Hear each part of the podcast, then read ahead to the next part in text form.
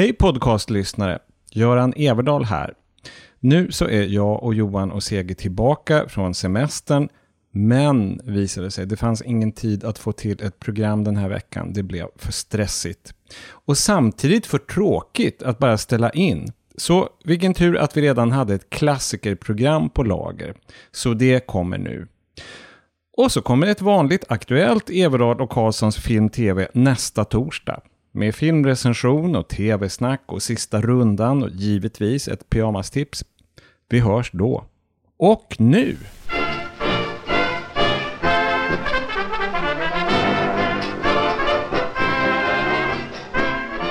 Välkomna till Everdahl Karlssons film-tv klassikerupplagan, och där hörde vi musik ur Vi som går köksvägen i regi av Gustav Molander från 1932.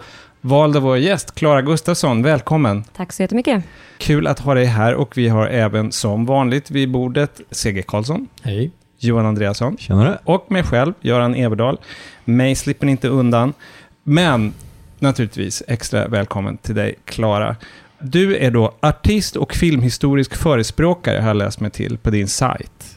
Det stämmer bra. Och i vår vänpodd, kan man väl kalla den snedtänkt, så har kallats för dåtidskonsult. Ja, det var nog Kalle som hittade på det då. Men det låter väl rätt bra. Och dåtid, då pratar vi om 20, 30, 40-tal. Ja, främst så.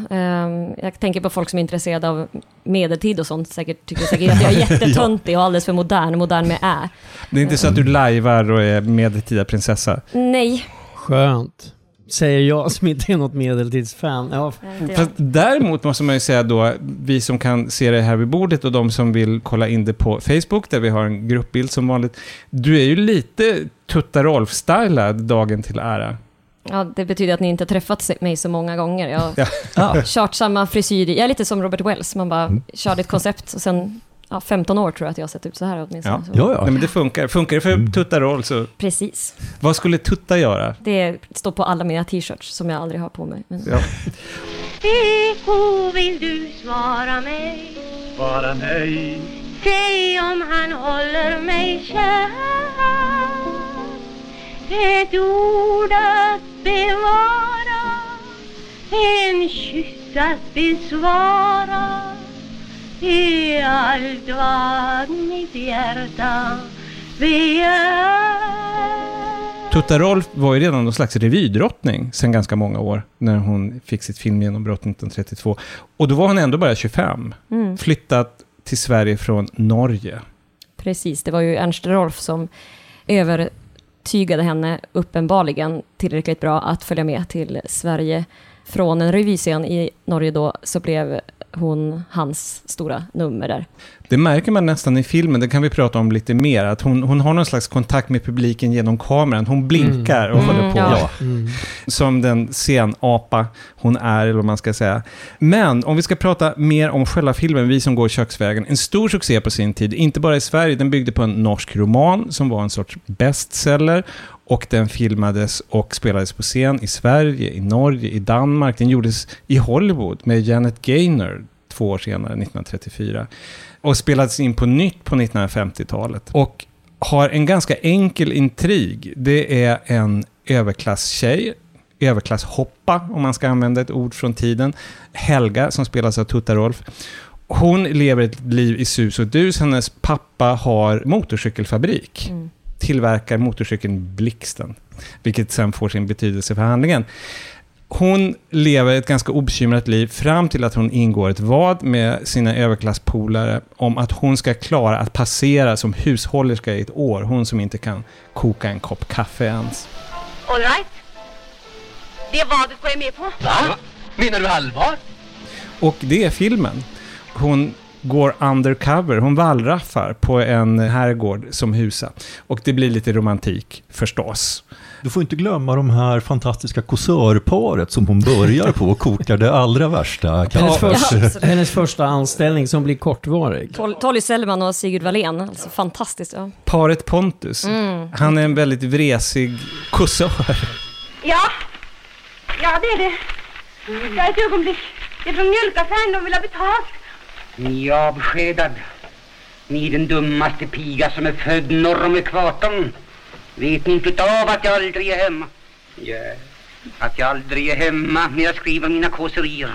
Jag hoppade till lite grann i soffan när jag såg den, för han kallar henne för både, alltså han kallar Tutta, vår Tutta, kallar han för både kossa och subba. Alltså flera gånger. Ja. Det är fruktansvärt. Öppna fönstret, kossa. Så jag får lite frisk luft.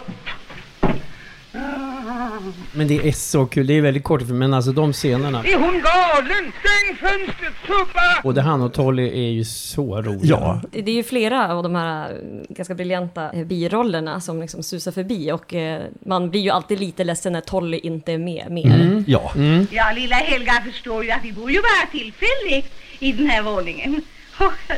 Men verkligen alldeles för anspråkslös för oss. Jag har inte riktigt kommit i ordningen, ska jag säga.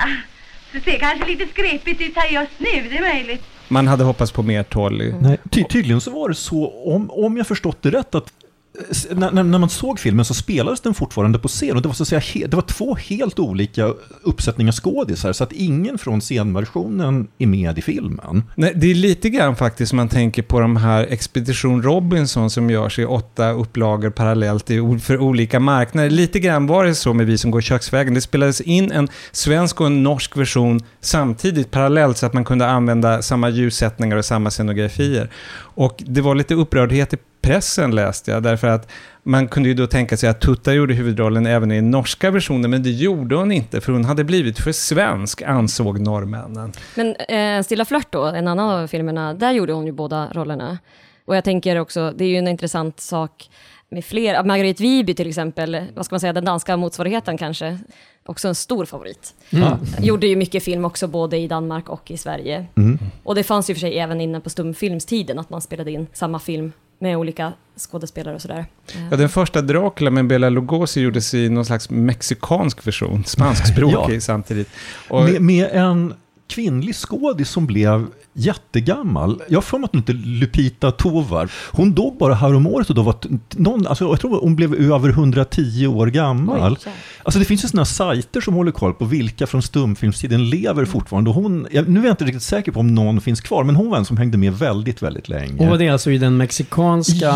Jag är lite osäker, men jag tror att det är den mexikanska Dracula som är med. Ja. Som för övrigt har sina fans. Det finns någon som menar att den är bättre än Hollywood-versionen. Mm. Och det är också sådär, samma scenografi, men det är en annan regissör och det är helt andra skådespelare. Ja, en annan sån där skådespelare som hängde med otroligt länge var hon, nu är det verkligen ett stickspår, det är lite snedtänkt, men det är hon växeltelefonisten i den här stumfilmen, den här väldigt romantiska filmen där de är på en badstrand, en kille och en tjej som träffas liksom för en dag. Cecil Beach? Nej? Nej, inte alltså stumfilm från 28. Vad heter den? Lonesome heter den. Just det. Hon heter Barbara någonting, jag tror Barbara Kent, och hon blev typ 109 eller något sånt där också. Mm. Men nu är det ganska länge sedan jag var inne på en sån där sajt, så att jag vet inte, det är kanske någon barnstjärna från stumfilmen som lever fortfarande. Ja, alltså Jean Darling, det här får vi verkligen kliva bort sen. Men Jean Darling som var en av de här små busbarnen. Rascal. Hon var ju i Pordenone, alltså den här stumfilmsfestivalen, i många år, och jättelustig karaktär som är verkligen både en jättegammal dam och ett litet barn i samma person, och uppträdde där och sjöng melodier och sådär. Men hon gick ju bort nu för något år sedan bara. Så. Mm. Men var hon med, alltså med i det där gänget med Alfalfa och de där? Ja, alltså. Om jag inte blandar ihop det, så tänkte jag vad jag ska, just det. Mm. Jag tror att även Carla Lämle, som var en sån där som var med i alla filmhistoriska program, och var dotter till Carl Lämle Jr. på Universal, och hon i sin tur tror jag var en av ballettflickorna i Phantom of the Opera mot Lon Chaney. Ja. Och hon hängde med länge, men även hon har dött till slut. Så att det är nog inte så många åter till Vi som går köksvägen, kanske. Ja. Å andra sidan, de här sista överlevande stumfilmsveteranerna, de är värda att hedras. Absolut, vi ska vara rädda om dem. Vi kan göra ett specialprogram om dem sen. Ja. Efter det här första katastrofengagemanget, eller man ska säga katastrofanställningen hos paret Pontus med Tollie Zellman och Sigurd Wallén, så ångar hon vidare, Helga, till herrgården Vinger. Och det är där som egentligen handlingen utspelas. Och vad jag förstår, så det var väl Gustav Molanders specialitet. Att han var, när man hör en titel som Vi som går i köksvägen, så tror man att det ska vara en pilsnerfilm, därför att det är 30-talet och det är hembiträden och sådär. Och Gustav Molander var ju mycket finare än så. Han var ju liksom den tjusiga svenska filmregissören på 1930-talet. Och jag tror att Jörgen Schildt han skrev en bok om den där tidsperioden, Det pensionerade paradiset, och han gör sig lustig över att alla hans filmer utspelas på herrgårdar, i stort sett varenda en, därför att det ska vara klass, det ska vara classy. Men det här är ju då en komedi, det är inte ett drama. Ja, vad kände du när du ser den idag, när du såg om den? Klara? Ja, men jag tänker att det är ju som dels det här med Molander då, som blir en stor symbol för, ja, egentligen inte bara 30-talet, han var ju med väldigt, väldigt länge. Alltså ett ändå förvånansvärt att man pratar så lite om honom. Man pratar om svensk filmhistoria. Bara att välja en film som han har gjort. Och sen just med då en av, jag vet inte, jag kallades hon verkligen också för så här, Sveriges lilla fästmö på det sättet som Sickan har gjort. Inte, hon var väl mer än, hon var väl lite för just sådär, lite daring. Hon är lite lustig ibland, för hon har ju lite det här lilla fest, men det är också något lite sådär könsöverskridande med henne. Och hon var väl väldigt modern också då. Jag menar, hon röker och hon kan inte laga mat. Nej, men hon fick ju precis bli den här symbolen för den moderna kvinnan. Och jag älskar det här citatet, vad är det nu hon säger om att vad kan egentligen moderna kvinnor göra? De kan sporta, flörta, tror jag. Nej, de kan sporta och flörta och dansa. Men vad kan de mer än det? Ja, det är den moderna unga flickan. Ja, men säg mig, vad kan hon egentligen annat än att sporta, flörta och dansa? Håll inne med det där, är du snäll. Ja, kan du till exempel laga ett ordentligt mål mat? Och hörde du, har du egentligen någon aning om vad det är för slags kött som man använder till fårikål, va? Jag tycker inte om fårikål. Jag är så provocerad av den här scenen i badstranden när det är såklart den här mannen som ställer dem till väggen och är så här, ja, vad kan egentligen ni unga moderna kvinnor? Ska han uttrycka sig om vad de kan? Kan du se skillnad på den här köttbiten och den här köttbiten? Ja, det är ingen gammal gubbe som ställer frågan heller, utan det är en ung snubbe, det är hennes jämnåriga. Han är ju med i det här gänget överklass slackers. Alltså det är väl det som helt enkelt provocerar henne att gå med på det här vadet. Vem skulle inte det? Ja. Alltså. Men det, jag tänker också att idag så den moderna unga flickan, alltså sporta, flörta och dansa. Jag tänker att det är ganska bra, alltså trevligt, användbara egenskaper. Men jag kunde en av de där tre så. Men det var väl den perioden också med Coco Chanel och även det här flapper-idealet som ändå var ganska, nu var det 30-tal så flappern låg egentligen i det förflutna, men den typen av kvinna var ju på frammarsch och man märker det till och med i Gustav Molanders filmer. Ja, men visst. Ja, men det är kul det med pralinätande och det drömmarna om Paris och så ska vi inte glömma just det här inslagen av just teknik och det är oftast något sportevenemang i gärna också. Aj, en kullkörning där i den dåligt doserade bankurvan. Det var nummer 17, Gustav Karlsson, som föll ifrån. Nu alltså bara 4 segeraspiranter kvar. I ett sånt här lopp får man bereda sig på. Nej, en till i kull. Farten är för vanvettig. Det är nästan alltid någon sån här motorlopp. Ny teknik. Här är ju då motorcyklar och ibland är det racerbilar, ibland är det racerbåtar. Alltså, personalparadiset för ju racerbåtar. Och det är identiskt. Det är någon fabrikör som vill lansera en ny modell och så är det en ung ingenjör som mot alla odds ska trimma motorn. Som sån där hedersknyffel. Jag försöker att inte förespråka att det ska vara så här, the bad guy ska vara den attraktiva, men det är ju ändå ganska tråkigt med de här hedersknyfflarna också, alltså.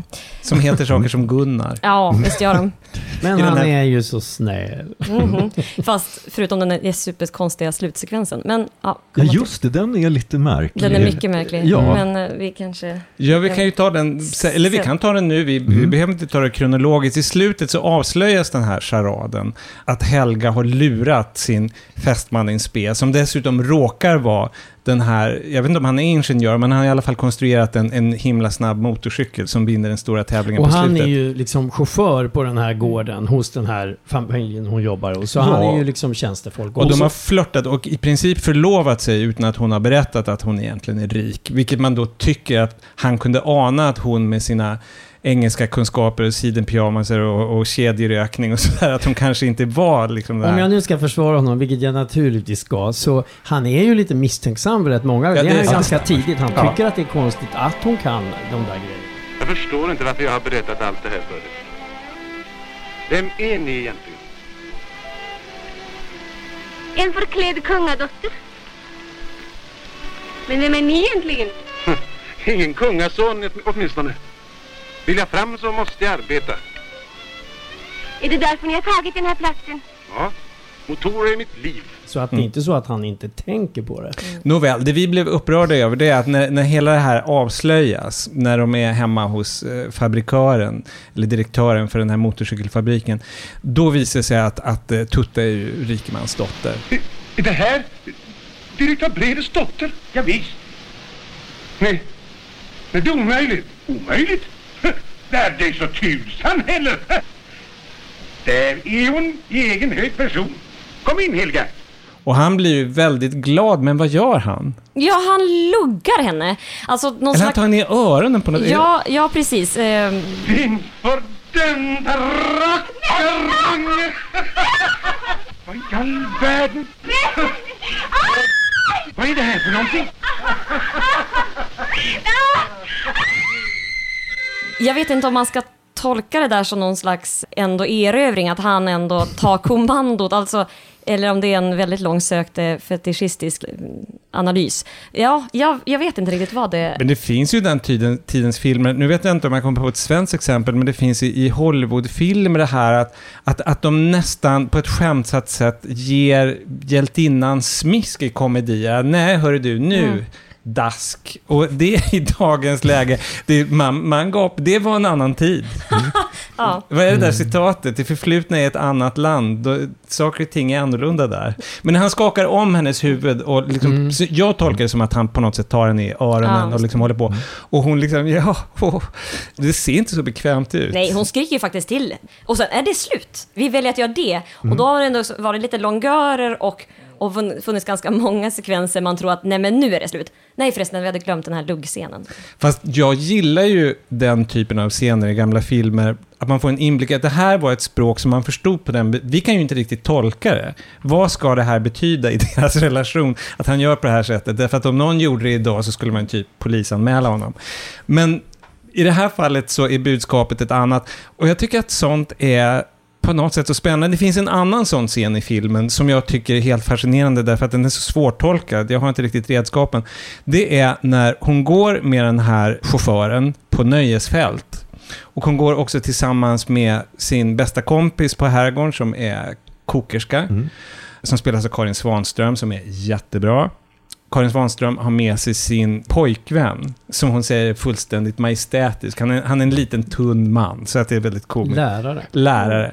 Så att, men i hennes värld så är han majestätisk. Och de vinner på lotteri. Och den högsta vinsten, vilket är väldigt udda högsta vinst kan jag tycka på ett nöjesfält, det är en barnvagn. En barnvagn med full uppsättning barnkläder. Och det tycker folk i filmen är omotståndligt komiskt att hon, gamla människan, vinner en barnvagn. Högsta vinsten! En barnvagn med fullständig babutstyrsel! Kom och hjälp mig då! De drar ut på det där skämtet hur länge som helst. Nu har jag hjälpt med barnvagnen. Resten får du klara själv. Jag måste få skriva och lova att gömma den åt mig, för annars blir jag rakt olycklig på gården. Och kommer hon skratta in i huset åt mig? Ja, det är lugnt, jag ska åka åt dig. Och det är lite udda kan jag tycka. Jag kan tycka hela den nöjesfältscenen, den har ett annat inslag som jag tycker är totalt bisarrt, och det är den här läraren vi har pratat om. När han plötsligt får någon slags spel, han ska kasta såna här bollar och krossa porslin. Och så när han väl lyckas så bara han totalt går banan. Titta på skolläraren! Han har blivit tokig! Han kan inte ta det här! Bara kasta. Alltså han är ju helt galen. Han kan liksom inte sluta kasta. Och folk runt omkring och han ser helt galen. Det är du! Han är lidelsefull också! Ja, det anade dig! Ja, det är kul, men det är också nästan lite så här... Vad fasen? Vad tagit åt? Nej, jag är lite svårt för hela den liksom, Tivoli-sekvensen? Ja, jag menar, jag älskar ju tivoli-sekvenser generellt, såklart. Alltid vill man ju se mer tivoli. Men jag tänker också, jag vet inte om det också är mycket övertolkning, men det här är ju, handlar ju ändå någonstans om så här, också så här, potens, och, alltså så här, hela grejen med barnvagnen, att de är ett omaka par, att de är lite gamla, att det finns den här kockan ändå liksom tycker att han är det stiligaste som finns. Och sen blir det ju då jättegenant när de vinner den här barnvagnen, och symbol för att de ska ha sex. Ja, men i princip, till och med kanske det. Och då vet inte jag om, alltså jag har inte tänkt på det där, men den här bollsekvensen också kanske, jag menar, han visar upp sin styrka och kompetens och kanske potens också. Den här läraren, ifall någon som lyssnar ser på den här filmen, så observera den här läraren. Det är en väldigt udda roll, det är en väldigt liten roll. Han har nästan inga repliker. Men han, dels så känns han väldigt mycket yngre än den här flickvännen. Men han är på något sätt sminkad. Alltså det är en ung pojke som är sminkad som att han ska vara gubbe. Det är väldigt svårt att... Ja, det är lite så här skolpjäs-karaktär. Så lite för mycket peruk. Ja, man förstår inte riktigt vem han är. Han är lite gåtfull. Vad definierar han sig som, undrar man lite. En modern fråga som ingen skulle ställa då. Det queera läckaget i filmen kanske. Ja, vilket underbart uttryck. Det queera läckaget. Jag tänkte på en grej, för vi pratar om att i många av de här filmerna så är det ju de här motorinslagen och motsvarande. Men sen själva bara det här intrigen i sig, det här med att hon är en överklasstjej som ska låtsas vara piga och sådär. Just det finns, det tycker jag, alltså C.G. Karlsson har gjort sådana filmer, de där de ska utge sig för att antingen, ja, de liksom låtsas att de är den klass de inte är, helt enkelt. Det kan vara åt bägge hållen ibland. Men det är verkligen ett återkommande tema. Ja, det är nästan lite My Fair Lady. Drar den problematiken till sin spets. Man ska liksom vara trovärdig i fiendeland, klassmässigt sett. Ja, man pratar ju, Sara Larsson folkvets just om Pygmalion. Alltså den klack brukar ju ändå klassificeras till en sån. Sara lär sig folkvett, som då är den filmen där Tutta Rolf då gör precis den omvända rollen, alltså pigan som råkar bli med pengar, och hur ska det gå? En klassresa åt rätt håll. Men egentligen, jag var lite, som sagt, stod ju valet och kvalet om jag skulle välja den filmen, som också ju finns tillgänglig, och kanske också för att det är roligt att lyfta en film där det är en arbetarklass som faktiskt är. På något sätt finns det mer frihet, paradoxalt nog, i den rollen, tycker jag. Hon är ju helt knasig också i den filmen. Alltså helt underbar. Men ja, av olika anledningar så valde jag den här. Ja, alltså den, om vi bara tar lite till om den, för den är ju så galen. Och Johan och jag pratade om den förut idag. Den överklassfamiljen är, det är så kul. De är så bara totalt... De bara liksom vill ha kul och... Så lite Woodhouse-figurer. Men det roliga är att ingen dömer dem heller. Nej. Utan de får vara sådär. De vill ha pengar utan att arbeta alls. Och ingen tittar snett på dem för den sakens skull. Och den har här helt sjuka... scenen när de leker att de är i Åre. Den bästa kan vara en av topp 10 bästa filmer. Alltså de är hemma i den här villan, och visst åker de skidor ner för trappan? Va? Ja, släde och allt. Alltså inomhus. Ja, de bygger liksom ett helt... ett Winter Wonderland. Yes. Ja. Hon och den ena sonen i överklassfamiljen. Håkan Westergren. Och visst är det väl så att den scenen i princip är improviserad? Att de fick fria händer. Ja, jag har också läst det någonstans. Ja. Vilket tydligen skulle vara jätteovanligt, för Gustav Molander var tydligen supernoga med allting. Men här tänkte jag att här får de liksom bara gå loss. Vilket de gör på ett helt fantastiskt sätt. Jag antar att de dricker alkohol i den scenen. Ja, de är rejält fulla. Och det finns ju sådana många fantastiska scener. Jag tänker på Då ropar vi hoppla, ett annat sångnummer i en sån Sickan och Åke-film. Man skulle kunna ha bara teman crazy. Särskilt i svenska, det finns ju såklart i... Ja, jag gillar så här Screwball. Ja. Men det är underbart att se. För man ser lite den där glimten av just att de faktiskt har också väldigt roligt när de gör det här. Man undrar också om de är fulla på riktigt. Men... Nu är inte hon med i den scenen, men Tollie Zellman tycker jag ibland slirar en del. Och man känner att det kanske hade tagit... Jag menar, hon är jättebra ändå. Men det känns som att hon kanske hade tullat lite. Jo, det är mycket, finns ju många sorgliga... sidor om hennes liv och de karaktärer hon fick spela också. Ja. Så det kan nog stämma. Men när det gäller den här familjen i Vi som går köksvägen, och Gustav Molander då som mannen som gärna skildrade fint folk. En sak som jag tänkte på när man, i förhållandet mellan tjänstefolket och härskapet, så finns det ingen sentimentalitet. Om man tänker på Downton Abbey så tror jag att en stor del av lockelsen i Downton Abbey, och någonting som alltid retade mig med den tv-serien, det var hur mycket de fraterniserade. Att det var som en enda stor familj. Att de tog hand om herrskapet tog framförallt hand om tjänstefolket och hjälpte dem på olika sätt. Medan Vi som går köksvägen, som är en ren komedi och eskapism och allting, sentimentaliserar inte förhållandet mellan klasserna det allra minsta. Det är inget snack om att de är där för att vara tjänare. Mm. Det är inte så att herrskapet är aktivt elakt, men de är sannolikt inte snälla heller, och de tror att de är bestulna när de inte är bestulna, och alla är människor, men det finns ingen självklar solidaritet mellan klasserna alls. Den är helt enkelt mycket mindre förljugen än vad Downton Abbey var. Du tar orden ur munnen på mig, helt enkelt. Ja, men det tänker jag att det också är kopplat kanske just till något som, ja, jag måste ju nämna då Ulrika Holgerssons bok som avhandlar bilden av hembiträdet i svensk spelfilm. Och som ju kopplar väldigt mycket just till hembiträdesfrågan. Alltså det är ju en politisk, det är ju verklighet bakom många av de här berättelserna också. Och jag tänker att i det som bland annat var debatter kring hur hade folk som jobbade hemma hos människor, hur hade de det? Vad var deras villkor? Och i det så är det ju väldigt härligt att se de ganska osympatiska sidorna skildras ändå. Och att det blir ju på något sätt, även om som sagt till exempel Tutta Rolfs karaktär går från att vara det ena eller det andra, och det kanske kan finnas en... ja, men man hatar ju ingen, det är ju inte sant. Jag menar, alla får ju ändå så, får finnas med sina misstag. Så försvarar man verkligen inte överklassen. Men sen finns det ju också det här, jag har ju lite svårt... Nu sitter jag så här, filmen jag har valt och sen alltid jag har svårt med den. Men, men om vi pratar om liksom hierarkierna också i den arbetarklass i köket så att säga, så finns det ju det här, nog Karin Swanströms karaktär som vi har nämnt då. Hon är alltså kocka, eller och Mrs. Patmore, ifall vi ska prata Downton. Precis. Och sen så har vi då under det så har vi då pigan och drängen ungefär, som där lyteskomiken liksom lite för mycket så buskis för smak. Är... Alltså väldigt jobbigt nästan. Det finns sådana scener där man till exempel Tuttas karaktär kommer med nymodernheter som pyjamas och makeup. Och det var väl det skojigaste.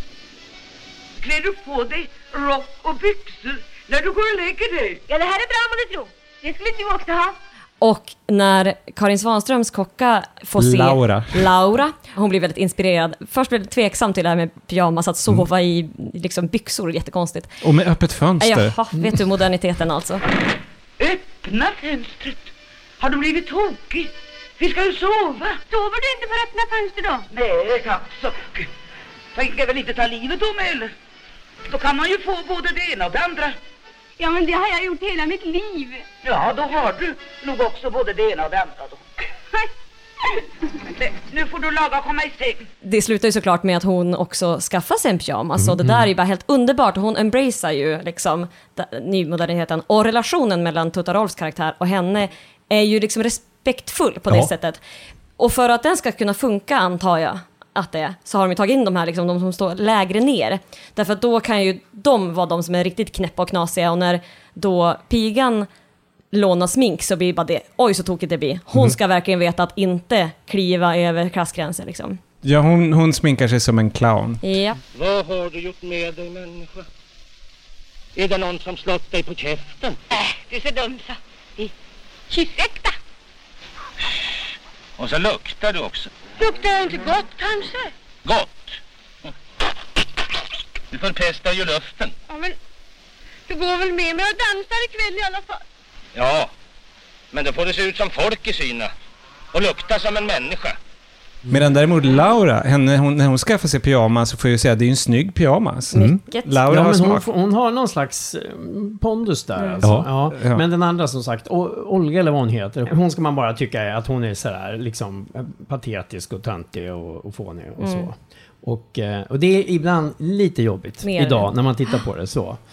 Ja, det måste ju ha med Gustav Molander att göra, men för att vara en film från den tiden, det är väldigt lite. Det är rätt mycket Hollywood och ganska lite pilsnerfilm, utom just med den här pigan och drängen. Där blir det verkligen en riktig buskis. Jag kanske tänker att det måste vara såna inslag. Ja. Man vågar kanske inte göra utan att ha det.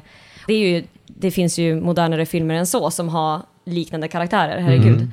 Men man märker att Gustav Molander blir mindre och mindre bekväm med personskildringen ju längre han rör sig från övre medelklass, som är det han egentligen är intresserad av. Men om man ska prata om det som verkligen funkar i den här filmen, så Tutta Rolf bara som gestalt och person, det strålar ju om henne verkligen. Man förstår att det blev hennes genombrott. Hon bara sprakar. Ja. Mm. Tala om att vara den moderna kvinnan är flörtig. Alltså hon flörtar ju med kameran så att hon borde skämmas, men samtidigt inte, därför att det funkar ju. Hon blinkar, hon har någon grej hon gör med läppen. Ja, hon har väldigt mycket fysisk, alltså det är väldigt så här mycket fysisk komik. Mm. Och hon har ju också den sekvensen när hon liksom går på händer och grejer. Och det är väl, jag vet, den här relationen just kanske med scenen också, alltså jobba med hela kroppen så att säga. Men med kameran kan du ju också jobba med närbilderna och just det där med publiken. Det är underbart. Jag tänker att det är svårt att... Jag vet inte hur publiken reagerar på det då, men för oss känns det väldigt naturligt och väldigt roligt. Jag tänker lite grann på, för jag råkade se om den för något år sedan, och även du, den här Funny Girl-filmatiseringen med Barbara Streisand, och hon hade ju spelat den rollen på scen hundratals gånger. Hon har ju också det där att hon är fantastisk, men man märker i långa stycken, alltså i högre grad än Tutta Rolf, att hon i stort sett skiter i motspelarna och liksom kameran är min, nu kör vi. Och det finns någonting med den säkerheten som vissa scenartister kan ha, även på film. Men jag tänkte, eftersom du sjunger själv lite, det finns ju lite sångnummer här också.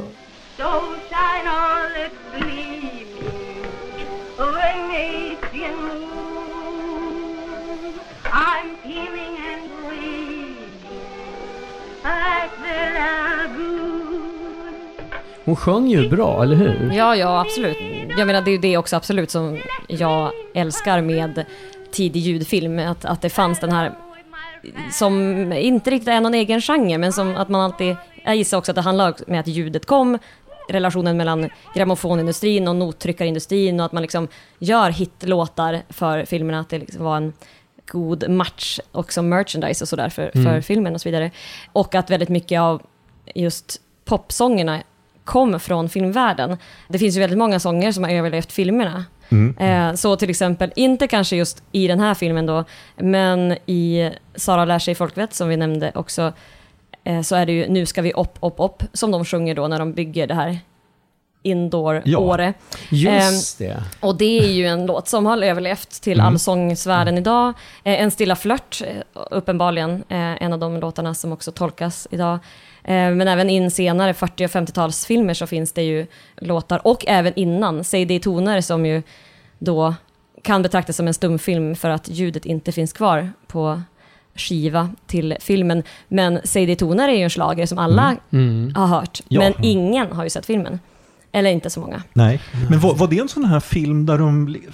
Jag har någon sån där amerikansk box med jättetidig ljudfilm som heter såhär Vitaphone Classics eller något sånt där man alltså spelade in ljudet på grammofonskiva och på något sätt synkade det med bilden. Ja, precis, det stämmer. Ja. Det är ju oklart när, men någonstans på vägen, förmodligen ganska tidigt, så försvann ju då skivorna till CD-toner. Ja. Så den har liksom aldrig kunnat spelas upp som en ljudfilm. Den första svenska ljudfilmen väl? Ja, med precis, en av de första, om man nu ska hålla på och vara sådär. Ja, det finns, du vet. Men ja, precis, den som man slarvigt brukar kalla för den första svenska ljudfilmen.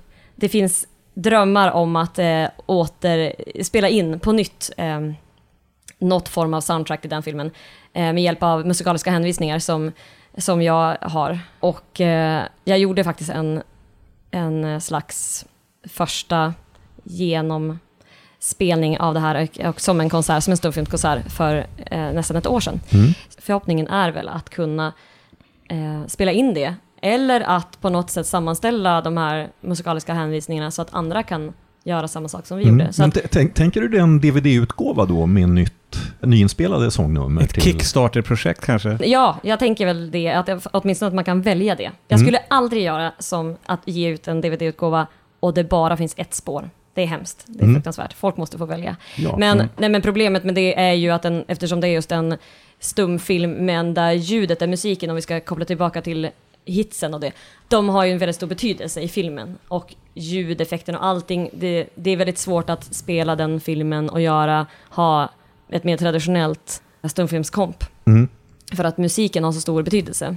Så att, det där fortsätter ju in då igen på 30-talet helt enkelt. Och som svar på din fråga så här, 10 minuter senare, ja, så är jag väldigt, väldigt förtjust i väldigt mycket melodier som kom till för att piffa till de här filmerna helt enkelt.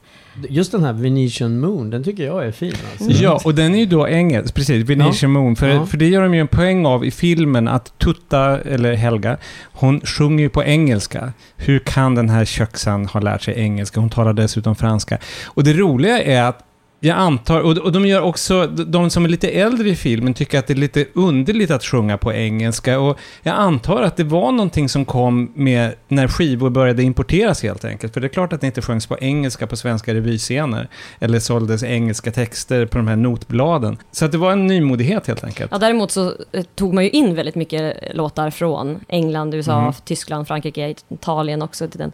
Och Ernst Rolf framförallt var ju väldigt duktig på att sno till sig mycket hitlåtar från andra delar av världen och göra svenska versioner av det. Det är ju väldigt, det är ett stickspår också, men det är ju väldigt roligt att höra olika fonetiska översättningar på klassiska amerikanska hits som man undrar, hur tänkte de nu? Och så förstår man att jo, men de tänkte nog, för det här You're Driving Me Crazy till exempel, om du vill ge mig adressen. Okay. Varför inte? Nej, precis. Ja, nej, men det är väldigt kul. Det är lite grann making your money. Nu är vi på 70-talet, för det här var just det. Det görs ju inte längre att man ger ut amerikansk eller engelskspråkiga hits på svenska, vilket jag tycker är jättetråkigt. Men på 70-talet förekom det fortfarande. Kommer ni ihåg den här Eurovisionsvinnaren Making Your Mind Up? Som du hänger väl med upp.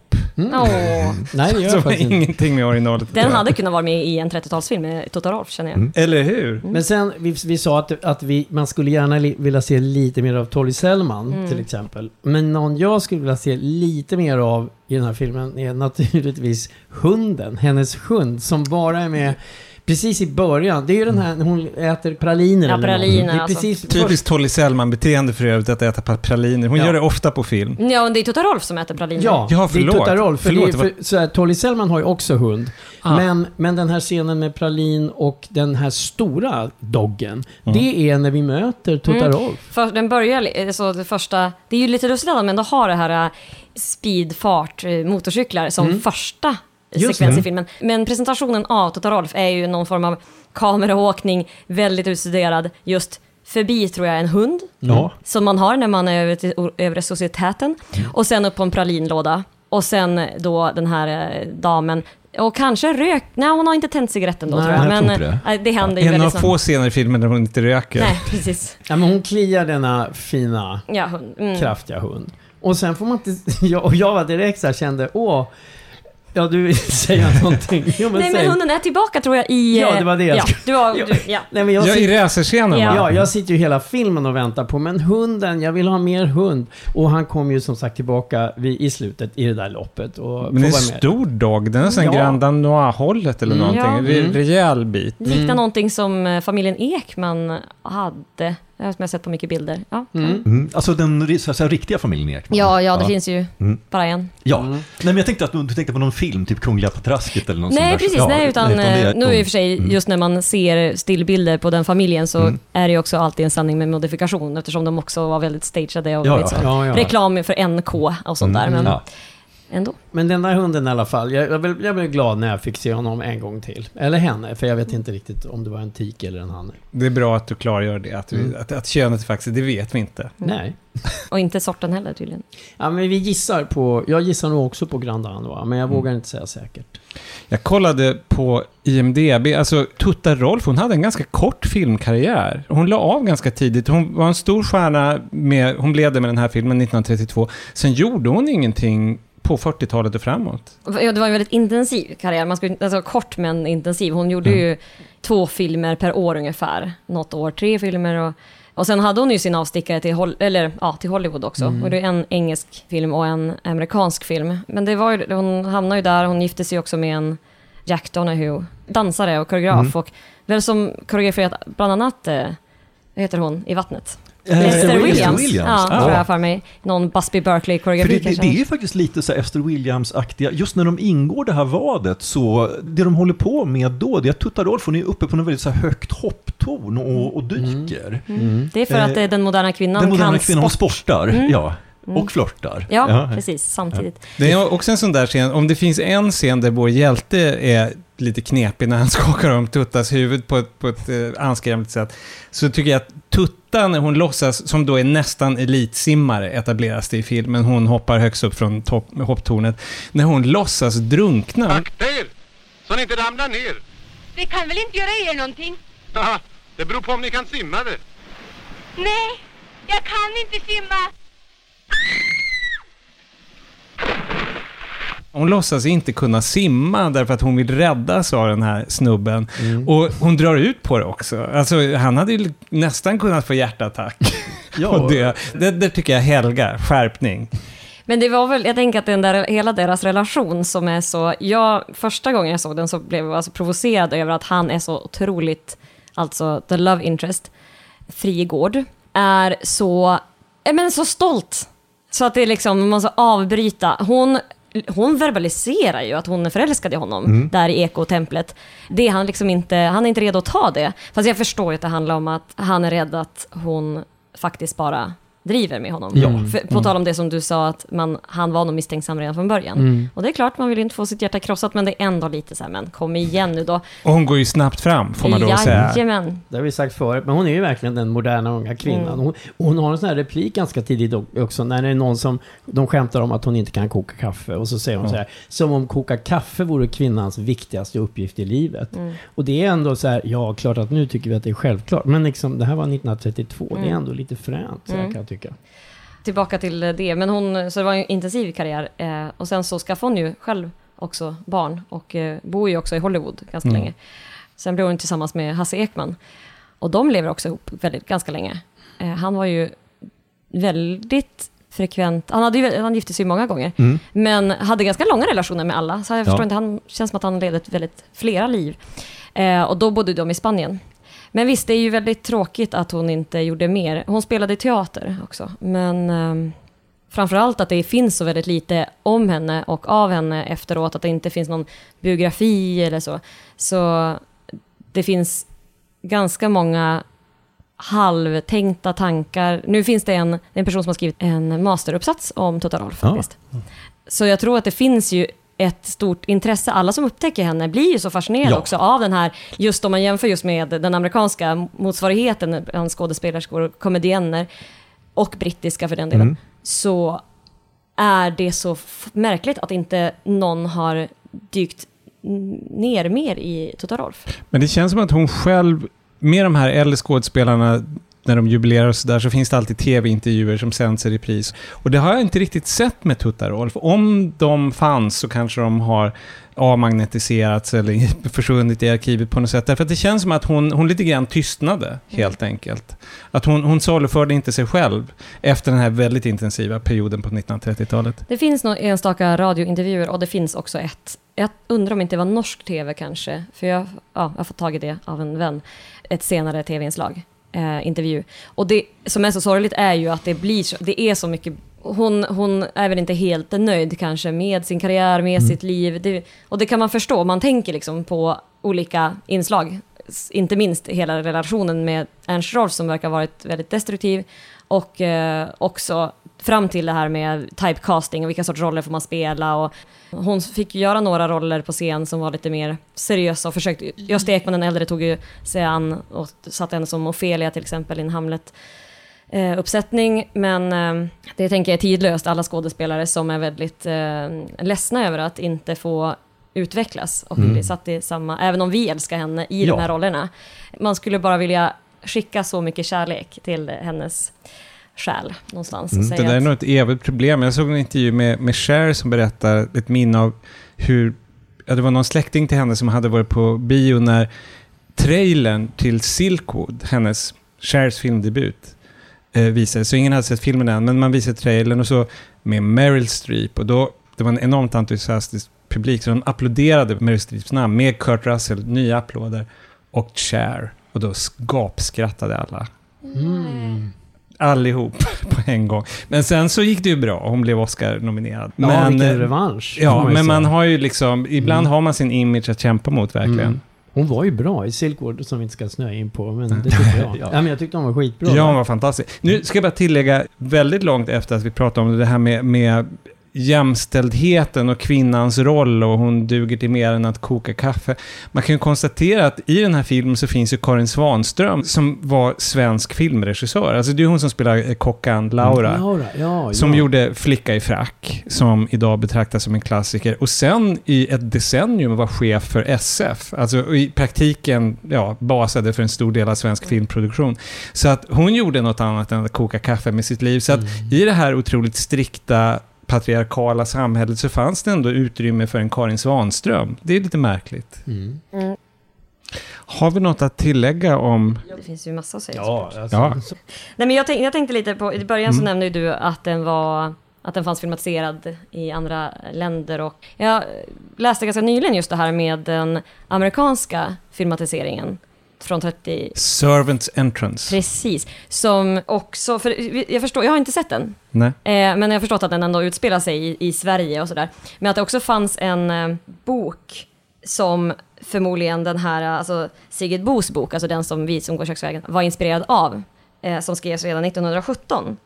Och den i sin tur filmatiserades med Mary Pickford 1918.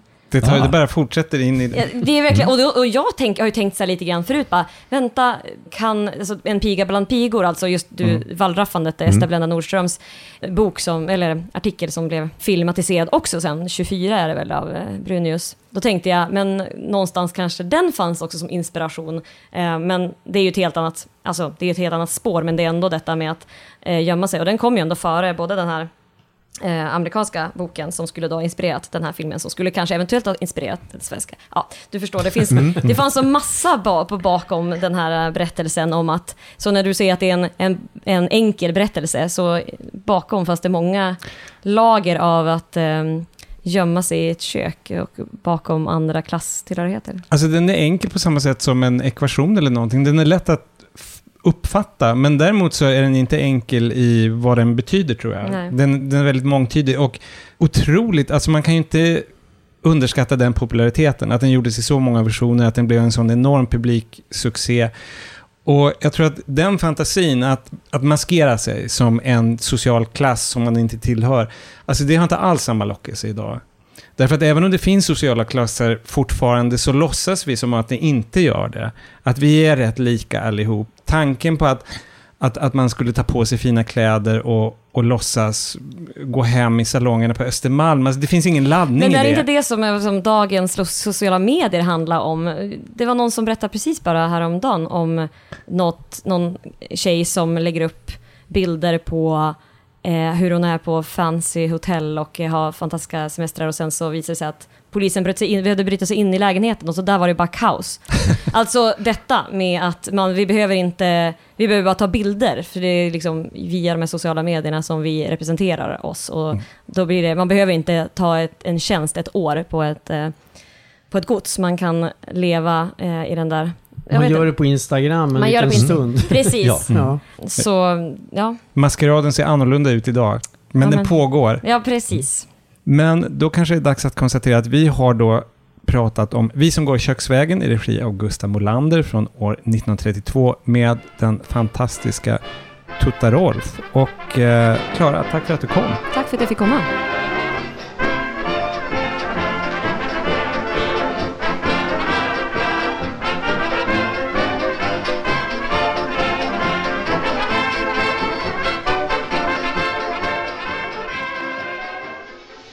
Du får dig rock och byxor när du går och lägger dig. Ja, det här är bra, må du tro.